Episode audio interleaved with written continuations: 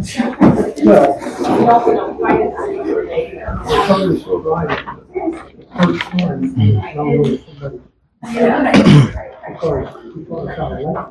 morning.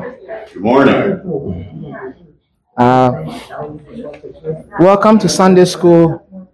Shall we pray briefly and then we can um, begin proceedings? Um, our Heavenly Father, we thank you for who you are. We thank you, O God, for your grace and mercies. We ask that as we fellowship around your holy word, come, O God, and illuminate our understanding.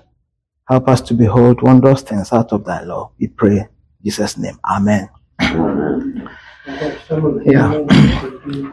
So, uh, just to recap what we've been doing all these weeks and months, um, we've been looking at First Timothy. Uh, our first teacher was uh, Mr. Chris. Uh, he handled uh, the first two chapters, and um, I took over from chapter three. And for the past um, three or so weeks or four weeks, uh, we've been uh, through chapter three and then chapter four. Last week we looked at uh, the middle part of chapter four, and so today, by God's grace, we'll finish chapter four from verses eleven to sixteen, and then we'll continue from chapter five. So, just to uh, give some context to what we've been uh, discussing, the uh, this is uh, First Timothy is one of the pastoral epistles that uh, we know, and we are told that uh, Paul wrote to Timothy, who is his protege, like some people will say. If you want to know how uh, the kind of esteem that Paul had for Timothy, if you read Philippians 2 19 to 20, Paul says that I have no man like minded who would care for your estate or for your state. And so, if you know Paul, most likely his character was similar to uh, Timothy. He trusted Timothy. He's worked with him for so many years. Such that when he was dying, if you read Second Timothy, he tells Timothy, Come before winter. He say, Bring my coat, bring this, bring that. This was Timothy. And you can see that when God calls people, He gives them helpers in every local church. So, as we look through this book, even though it's a pastoral epistle, really, it's about how we conduct ourselves as believers in the house of God. And when you read 1 Timothy 3:15, you get a key verse for the whole book. 1 Timothy 3:15. You need to know how to conduct yourself in the house of God and as a believer. So the book is about ministers, it's about church members, it's about money. We'll come to the money part in the subsequent weeks. So, uh, chapter one, if you look at your notes, we talked about doctrine, false doctrine, the true doctrine of Paul, and then his exhortation to Timothy. Remember, Timothy is a young man. Uh, reading around, I noticed that some people say he was at least 20 years. Some say he was at least 30 years. Some say he was his, in his early 30s. Some say he was between 20 and 40 years. So if you are under 40, you are still considered a young man. I don't, if in our present culture, I don't know, maybe that still holds true. But just to be safe, let's say he was between 20 and 40 years, okay? But looking at the culture back then, he was still considered a, a young man. And so when we come to verse 12, you see that he says, Let no man despise your youth. All right, and we'll spend some time on that verse. So, uh, chapter 2, he talked about um, devotion, worship, prayer. We need to pray for, uh, I mean, the political leaders, uh, everybody. The place of women was mentioned, and all of that. Then we came to chapter 3, uh, where he spoke about um, uh, duty. I'm sorry, chapter 2 was the devotion, that is prayer and all of that. Then chapter 3, he talked about the character of church leaders. And we spent some time, remember we discussed uh, what does it mean to be a one woman man. Okay, the minister, the deacons should be one woman people. You can't have a plurality or multiple wives. Okay, and all of that. So uh, we mentioned or stressed the fact that why did Paul talk about character instead of talking about uh, what people should do in the, what elders should do in the church? We said that what we do in church flows from who we are. Okay, what we do in church flows from who, who we are. So that was chapter uh, three, and then it ends with um, Paul stressing on the fact that the church needs to bear witness of Christ. Okay, the church's business should be to bear witness of Christ. And so he says, preach the truth. And we find that in 1 Timothy 3, verse 16. And without controversy, great is the mystery of godliness. God was manifest in the flesh, sin of angels, okay, uh, believe on in the world and all of that. So that was chapter 3. And then we came to chapter 4, where all along Paul is concerned about apostasy, false teaching.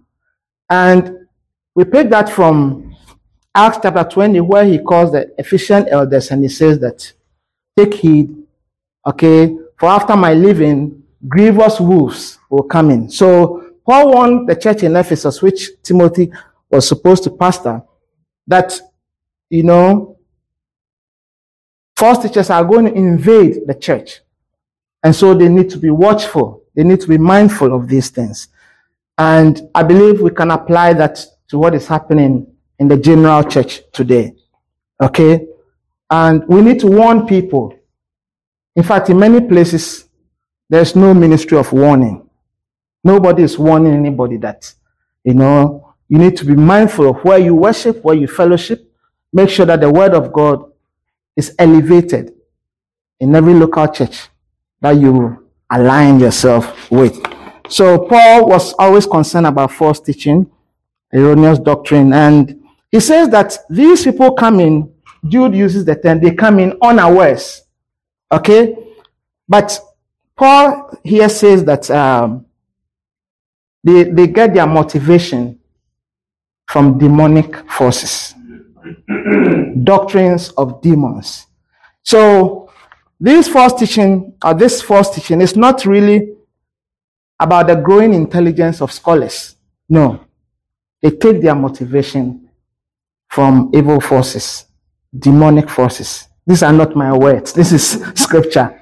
Now in, in John, first John, he says that we should test the spirit. because many spirits have gone out into the world.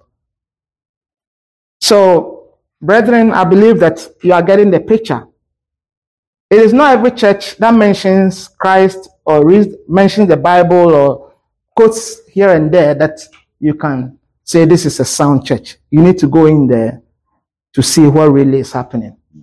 Sometimes you can see that the worship is nothing to write home about. It's all about exhibitionism, showmanship. See, and I think uh, when Tim Weeks was here, he spoke about things that appeal to the flesh money, prosperity, entertainment, you know. And then you see people making noises like a cinema hall kind of thing. This is how churches, in fact, coming from Africa, I can talk about these things. And they use big terms you will do greater works. You'll be the head and not the tail, you know, and things like that. Quote scripture. But behind, it's all a money making sham, you see. And they dangle the carrot before people's eyes and they take a bigger chunk and leave it to them, leave the rest. So this is serious. And I hope that all of us should be praying for our friends and family members who are kind of glued to such churches. I always say that some church is better than no church at all, but you can't even be sure of how the church has become these days. So we need to be praying, but as we will see, we also need to guard our hearts because sometimes, you know, in my previous church, we had people in our church, even though they were Baptists, but on other days they are going to different different places and imbibing all kinds of doctrines. And you should hear them pray sometimes. They pray like the charismatics, they pray like the Pentecostals, they pray some wild, wild, you know, and things like that. So we need to be mindful of these things. And Paul makes the point. Pastor, you want to say something? Well, kind of Yeah. Um, in addition, like I've discovered that you can't always trust the church website. Again, you really need to go visit the church, find out what, what they're kind of in practice doing. Sometimes churches have immaculate websites with all the right documents and all the right, you know, they said the right things, but then you go there and you're is this even the right church? Because uh, it's so dramatically different. So I guess just take what you see on the website with a grain of salt. You know, people know what to put, what people are looking for. It doesn't always line up with actually what's going on at the church. Yeah. That makes sense. Yes. So uh, he moves on and he gives examples of how the operations of these false teachers. And he says in verse, verse number three of chapter four, uh, they teach about marriage and food that you shouldn't, uh, for instance, they say what they mean really is that an unmarried person is more spiritual than a, married person. Okay. Or uh, certain meats or food are taboo. And so if you ate those foods or meats, that you are not spiritual. And Paul says that no, you need to be aware of any teaching that tampers with God's institution of marriage. You need to be aware of any teaching that tampers with God's creation. Now you can see that this is worth mentioning that Paul is using Genesis to answer or to help Timothy appreciate the way things were going on. What does it tell you? Scripture is everything created is good. Scripture is consistent. So you don't leave Genesis 1 to the children. No, your knowledge of Genesis chapter 1, Genesis chapter 2 informs regeneration. It informs, you know, justification and all of that. You have that consistency.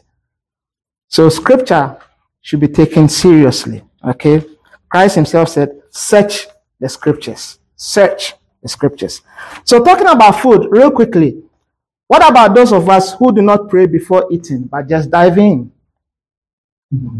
Paul says that every food, all right, should be prayed over. You should need to say the grace before you eat. Take it in. What about those of us who, who eat without praying?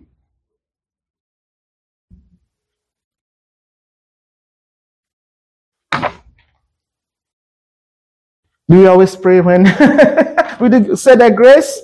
Yeah, I agree that like you know you should thank God for your food. definitely.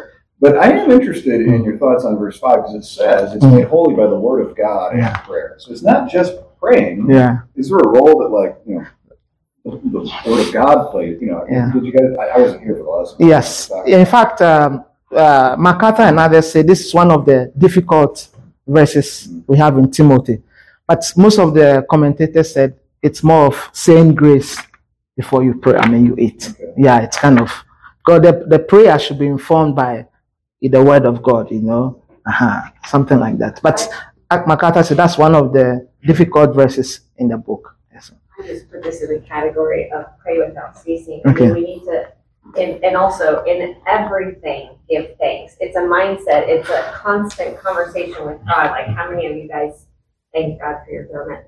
It's my like, I mean, so I was like, but I, I just say that if we need to do that, every good and perfect gift comes from above, and we don't honor God most Yeah. of the time. It's easy three times a day to sit down and do it, but what's hard is to just have the Spirit controlling your mindset and look at everything through the lens of God. Why is this happening? Why am I sitting at this traffic or, or whatever? Just like, okay, God, you know, it, I just think that all of Yes. us should use that focus on Yeah. keeping the spirit praying without being ceasing.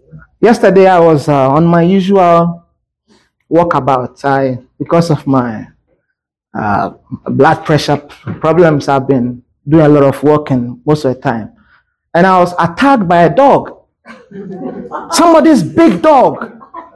I mean, out of nowhere, I was on the other side, and this dog came all the way, just and I mean, it was just a breath of prayer that the dog just, you know, almost close. It was scary. This big dog unleashed. The owner was sleeping somewhere and the dog was. I tell you, I just prayed just about when the dog was going to spring like that. And then he stopped. You know? And I was like, so there are sometimes it's just like when Peter was sinking in, in the, on the I mean on the sea, he said, Lord, save me. That, that sometimes that's how prayer is. But like uh, uh, Madam is saying, you need to cultivate that habit of praying. You know, so that when something is happening, you breathe that holy name in prayer. You know, so it's not just food, but everything. You pray for your children, pray for your husband, pray for your wife, pray for you know your institution, your church. It should be that you know. Good.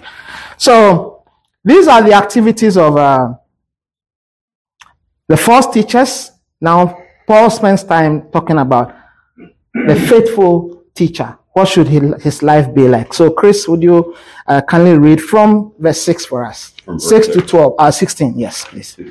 Yes. If you put these things before the brothers, you will be a good servant of Christ Jesus, being trained in the words of the faith of the good doctrine that you have followed.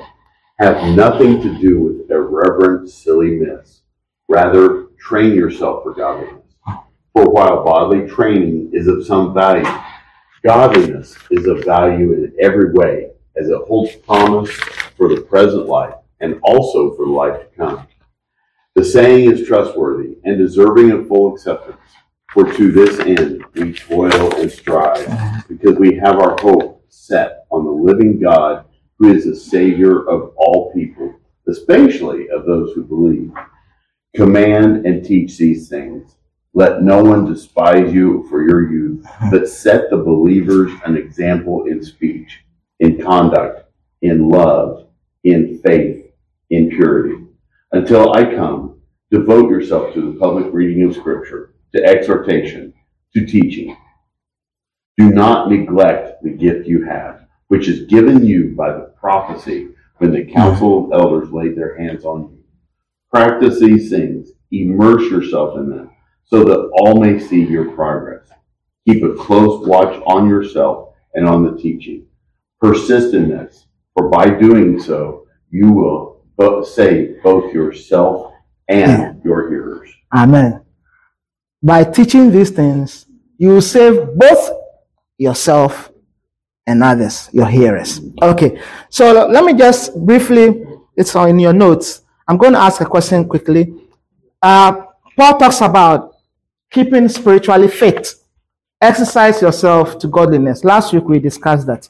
Okay? Just like you go to the gym to work your muscles out and all of that, you see, you need to do the same when it comes to your spiritual life. Godliness. Last week I made a statement godliness puts a man in heaven even before he's dead. Okay? Godliness. And we use 1 to explain godliness. Blessed is the man that walketh not in the counsel of the ungodly. Okay, then he says, but his delight is in the law of the Lord. In this does he what meditate daily. He shall be like a tree planted by the rivers of water that brings forth its fruit and in season. And then he says that the ungodly are not so, but are like what? The chaff. So chaff versus the tree of life. All right. I mean the tree that brings forth fruit in its season. So Paul talks about Timothy being a godly role model. That's the modern language that we use. He needs to be a godly role model for his congregation. Then he talks about um, he, sh- he should continue to publicly read and teach and preach the word of God. In fact, we are talking about churches. In some churches, they don't read the word of God at all. They don't. In years before, in church, you have first reading, second reading. Some churches even add a psalm reading. In some churches, you don't have that. They just pick a verse, run with it. If you are fortunate. No context. and they tell stories. There's no consistent teaching. Sometimes just the reading of the word alone. There's a radio station I listen to. I like that radio station. It's a Christian radio station. And all that the, the preacher does is he just reads scripture. And the way he reads takes his time. No one pronounces the words. And just listening to the word of God every morning. I leave, even if I don't do devotion, I listen. That that's I know that I've heard something. No preaching, just reading. So he does sometimes he does a book, two books within a week, just reading consistently. So sometimes you don't even need a devotional, just reading scripture alone. There's so much help. So Paul says, Till I come, read the word publicly, preach the word, teach the word. And then Timothy should give himself wholly to the ministry. And then he will keep check. He should keep check on his own life. We'll discuss these verses shortly. But let me ask you, based on this summary, what is Paul asking Timothy to prioritize in relation to the church? What should Timothy prioritize? Yes, ma'am. I'm going to give marks here, so give me the, the beginning part where it says you point these things out to the brothers and Mhm. sisters, you'll be a good minister. And then if you look back to the previous verses, what he seems like what he referred to is, you know, talking about how Mhm. they shouldn't believe all these false teachings. hmm And just the fact of the encouragement of that of sometimes when you're pointing out things people don't want to hear, that's hard. hmm But Paul's encouraging him like, if you tell people hard things, Mhm. you're going to be a good minister. Yes. Um, and I guess, like you're saying, that's kind of the focus of the warning, you know, Mhm. warning people like, Mhm. you know, turn away from these things and repent because those are these things that you're doing that, that you need to repent from are the things that are, are, are going to drag you away from God. And just, um, I think that's focus, but also the encouragement of that. If he's telling you, you're, you're going to be a good minister, you know, to tell people things that they need to hear. Yes. I'll give you seven and a half. you are close, but not quite. I want you to nail what Paul is trying to say here. Nail it. Who can build on what she's saying? I'll give you 7.5. What is Paul asking Timothy to prioritize based on Doctrine. doctrine? 8.5. What is he asking him to prioritize in relation to the church? We've somehow mentioned it. You know it. uh, I think uh, mostly like the image, The image. but uh, I would really say like if you're going to follow whatever it said, like Uh-huh. what Paul was trying to say, uh, Timothy I think you're going to be one of them. Okay. And uh, you see, like you talk about the about the Holy Spirit, that this is how you them, right? And if you identify them that way, Uh huh. and then you're going to uh, be out in nowhere. Because like there's some people that are going to have the qualities you really want, right? You are close. Let me not let not not to, to the, we don't waste time. You are wondering, saying the same thing. So you are around seven. Okay. You are around seven. Sorry to cut. cut. I want you to nail it. What is Paul asking Timothy to prioritize? Teaching. You are close. In relation to the church. The word of God. The word of God. You have the. I wish I had a gift. I would have given you. the word of God. He's, when he talks about godliness, he's talking about reading the word. Okay? He's talking about feeding the church with the word of God. The church should be built on the word of God. So that as the minister's life shines, it reflects. You are, every church is like their minister. Right? If the minister is showy, wearing earrings, and all of that, you see it in the church. If you see a, a worldly circle, I mean, what you see these things. You see, if it, if it's the church service is exhibitionism, you see it in the church. Where the church is serious too, you said. So he's saying that Timothy should build a church in Ephesus on the word of God and nothing else. All right. So, as a young man, how is Timothy to do that? he talks about his youth. Look at verse number 12. And I want you to cast your mind. How many of you really are very, you look back with nostalgic memory as a youth? How many of us look back on our youth, youthful days, with nostalgia? You see, if you can look back proudly, most likely it depends on what your parents, you know, expose you to. Okay? But look at the terms that Paul uses. One in what? Speech, and then what? Conduct, and then what? Love, and then what? Faith, and then purity. Okay, let's start from the bottom. Why would Paul warn Timothy as a young man about purity? Because if I regard iniquity in my heart, the Lord will not hear me. You're not walking with God. You're not going to hear from Him. He's not going to lead you. He's, you know. Yes. But in relation to men, It's setting an example. Timothy is a young man. There may be women in the church. Right? He could disqualify. Yes.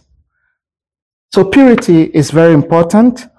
Um, speech and conduct are outside, okay, uh, external, but the others you could say they are internal. Okay.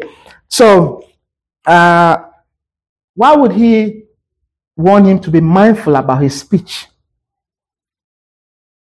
Have From the abundance of, out of the abundance of heart, the mouth speaks. It shows what- Do you know a lot of people have left the church because of what the pastor has said? Speech. I don't mean here.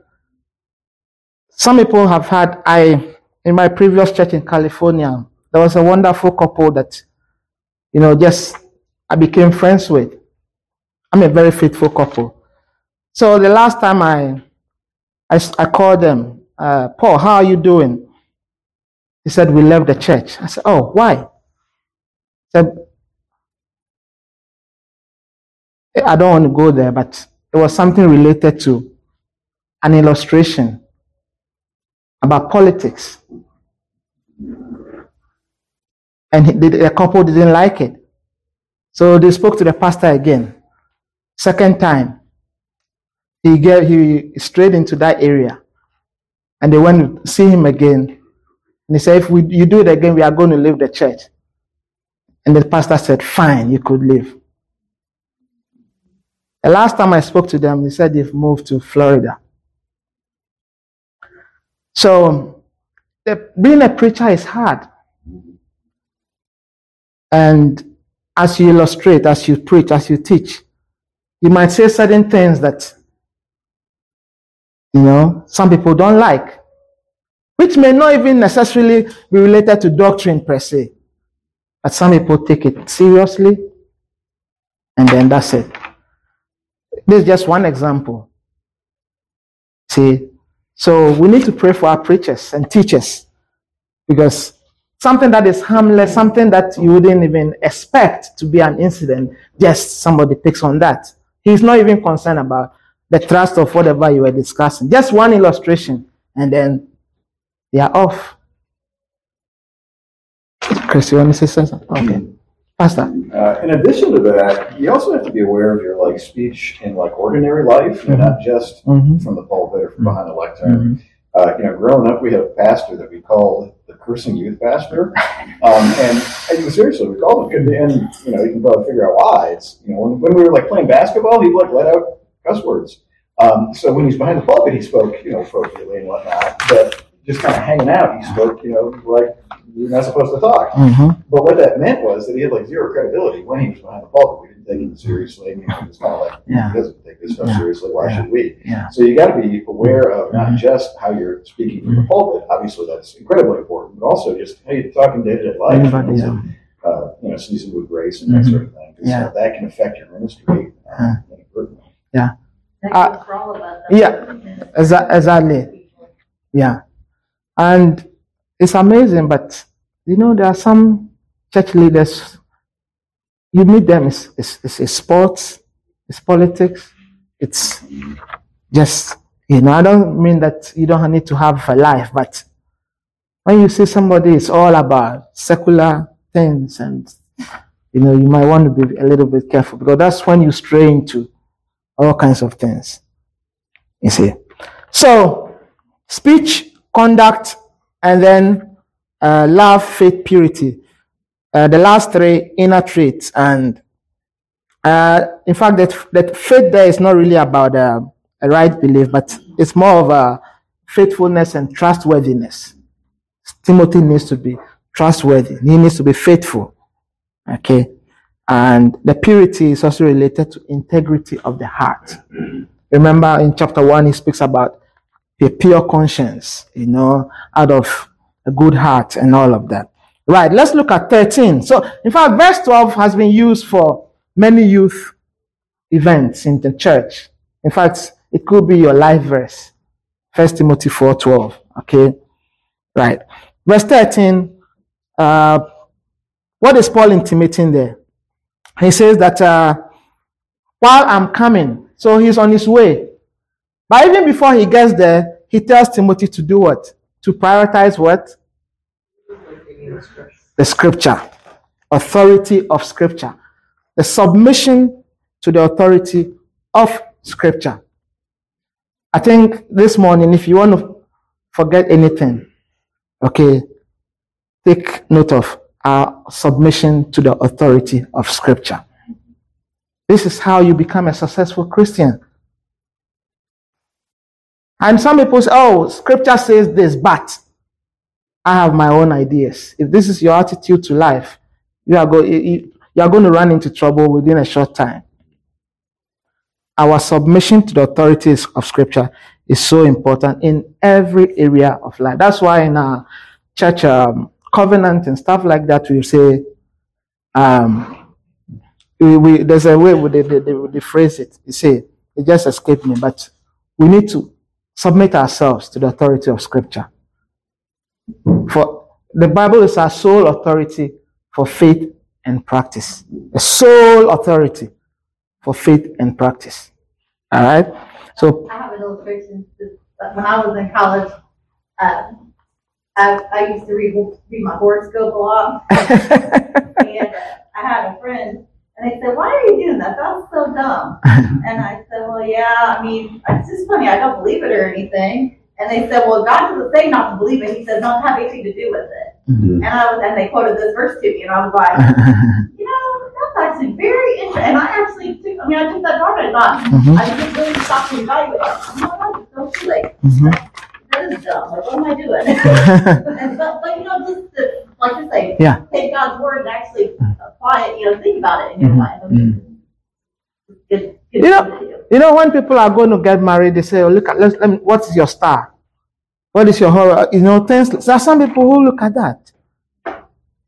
Uh, what do you, I think there's a term, the, if you are born in September, this, that, they have, what is that thing? Your sign. Yes. Astrology. Yes. They do, people use all of that to make business decisions and all of that. Yes. I think that having that base of the word of God is good because that's what brings unity. Mm-hmm. Because if you can ever show it from the word of God and Yeah. everyone believes that the word of God is the final say, Yes. then you can have a unity that you can't have anywhere else. Yeah. Look at verse 14. All right. And here, Timothy had a special gift. In fact, um, Paul says that um, uh, it's he the term they use is charisma. It's from we get charismatic, but it's like um, Timothy had a very unique gift of teaching. And he says when the presbytery or the council or the elders laid their hands on him at his ordination, Paul reminds him that do not neglect your gift. Okay, don't neglect this uh, gift that you have, this gift of teaching, this gift of exposition of scripture. Okay, and you could say that it was a very unique gift. But in spite of all of that, in chapter in the second Timothy, Paul tells him, study to show yourself approved unto God. A workman that needed not to be what? Ashamed, rightly dividing the word of truth. Second Timothy 2.15. That is the one key verse. You say, In spite of his gift, he still tells him, study, be diligent. All right? To know the word. So you can't say that you have a gift and so I'm okay. You can get up and show and shake yourself as at other times, like Samson. Samson didn't realize that the Spirit of God had left him long ago. All right. What can we learn from that? Don't neglect your gift. What can we learn from that?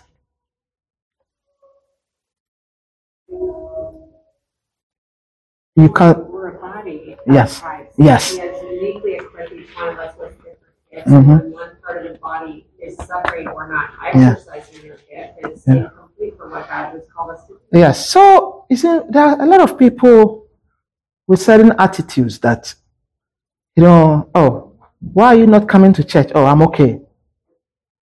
There are some people who have some, we call it a false sense of security.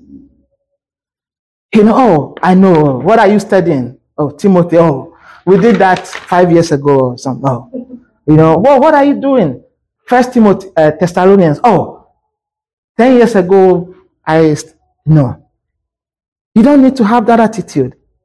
It should be consistent. You know, that's how scripture is. I mean, the, the, the, uh, we need to live as believers. You don't say, oh, I know. As if you've piled up a storehouse of what? Knowledge. You know? No. We need to continue studying the word of God till Christ comes or he takes us home.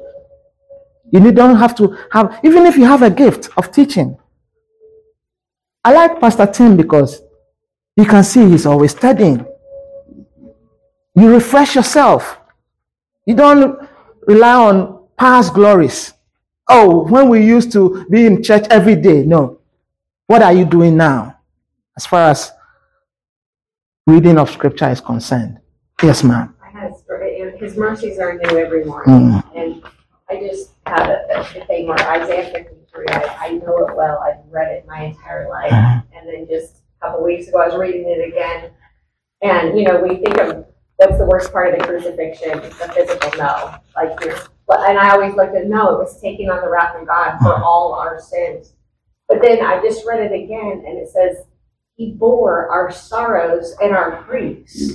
So not only did He take all the wrath of God, he every sorrow or pain or grief we've ever had of the entire world, he was also carrying that.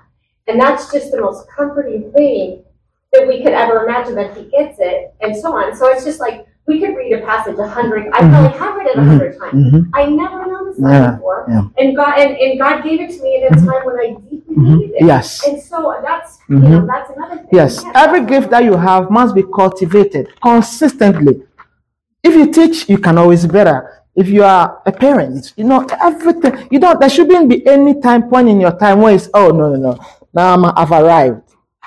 No, Christianity is never like that.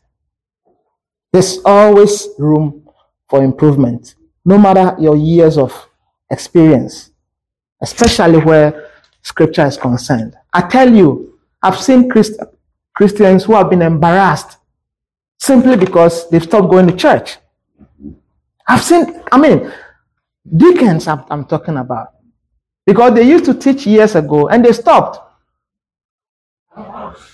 You see.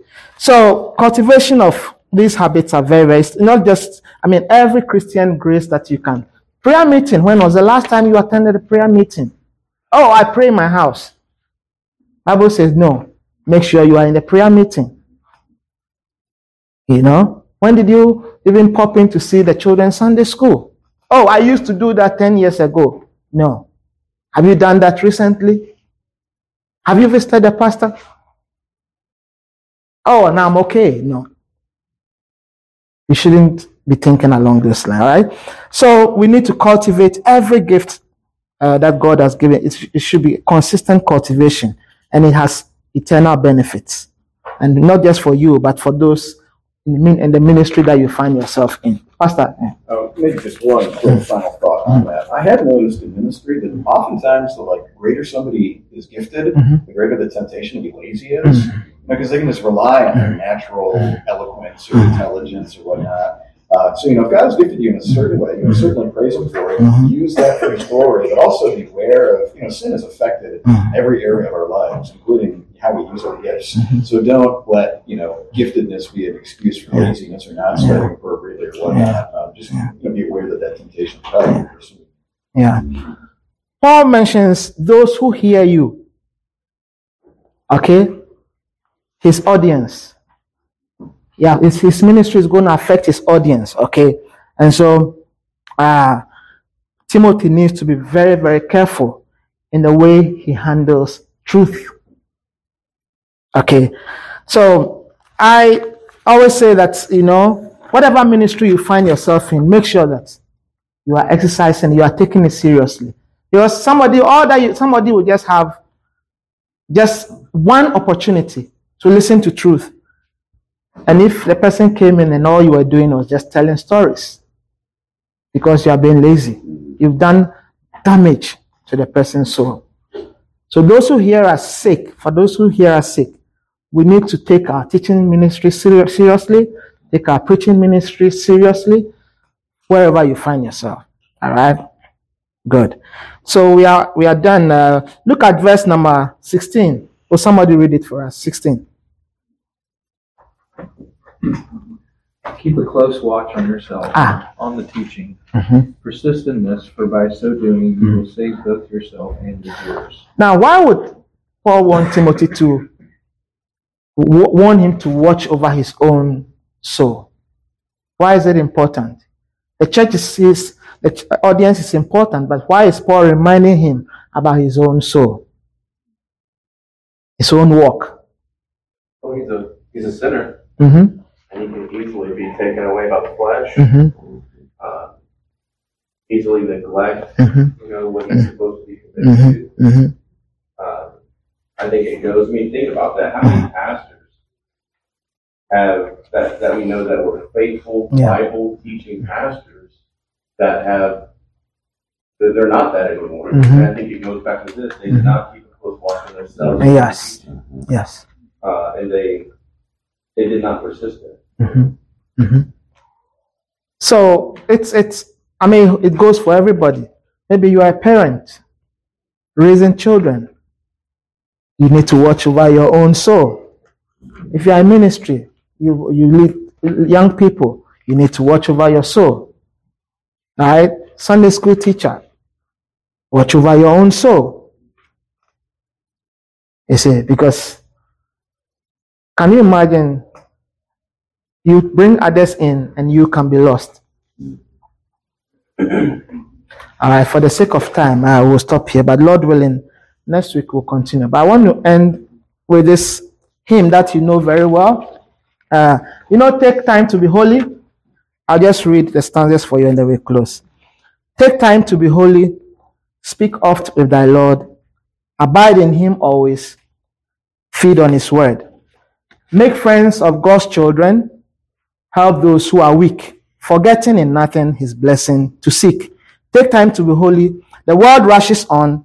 Spend much time in secret with Jesus alone. By looking to Jesus, like him thou shalt be. Thy friends in thy conduct, his likeness shall see. Take time to be holy. Let him be thy guide, and run not before him, whatever betide. In joy or in sorrow, still follow thy Lord. And looking to Jesus, still trust in his word. Take time to be holy. Be calm in your soul. Each thought and each motive beneath his word control.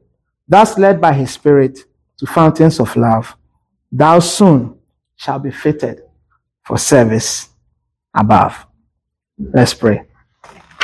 Father, thank you for sobering words. Thank you for the opportunity to reason around your holy word. Lord, in our finite minds, we struggle sometimes even to live the way you expect us to live. Oh God, be merciful to us. Continue to strengthen us. Commit the next stage of our program into your hands. Make it successful to the glory and honor of your holy name. We pray in Jesus' name. Amen.